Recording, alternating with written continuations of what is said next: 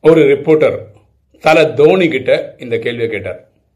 கடைசி ஓவரில் ஆறு பந்தில் பதினஞ்சு ரன் அடிக்கணும். அந்த கண்டிஷன் இருந்தால் உங்கள் மனநிலை எப்படி இருக்கும்? அப்படின்னு. அப்போ தோனி சொல்கிறாரு எனக்கு அந்த ப்ரெஷர் இருக்கும்.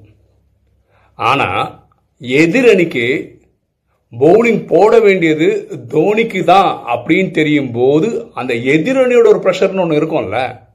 நான் என் ப்ரெஷரை மறைச்சிருவேன். அவங்க ப்ரெஷரை நினச்சி சந்தோஷப்படுவேன்.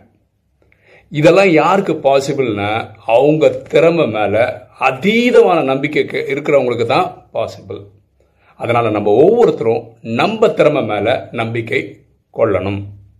எண்ணம் போல் வாழ்வு.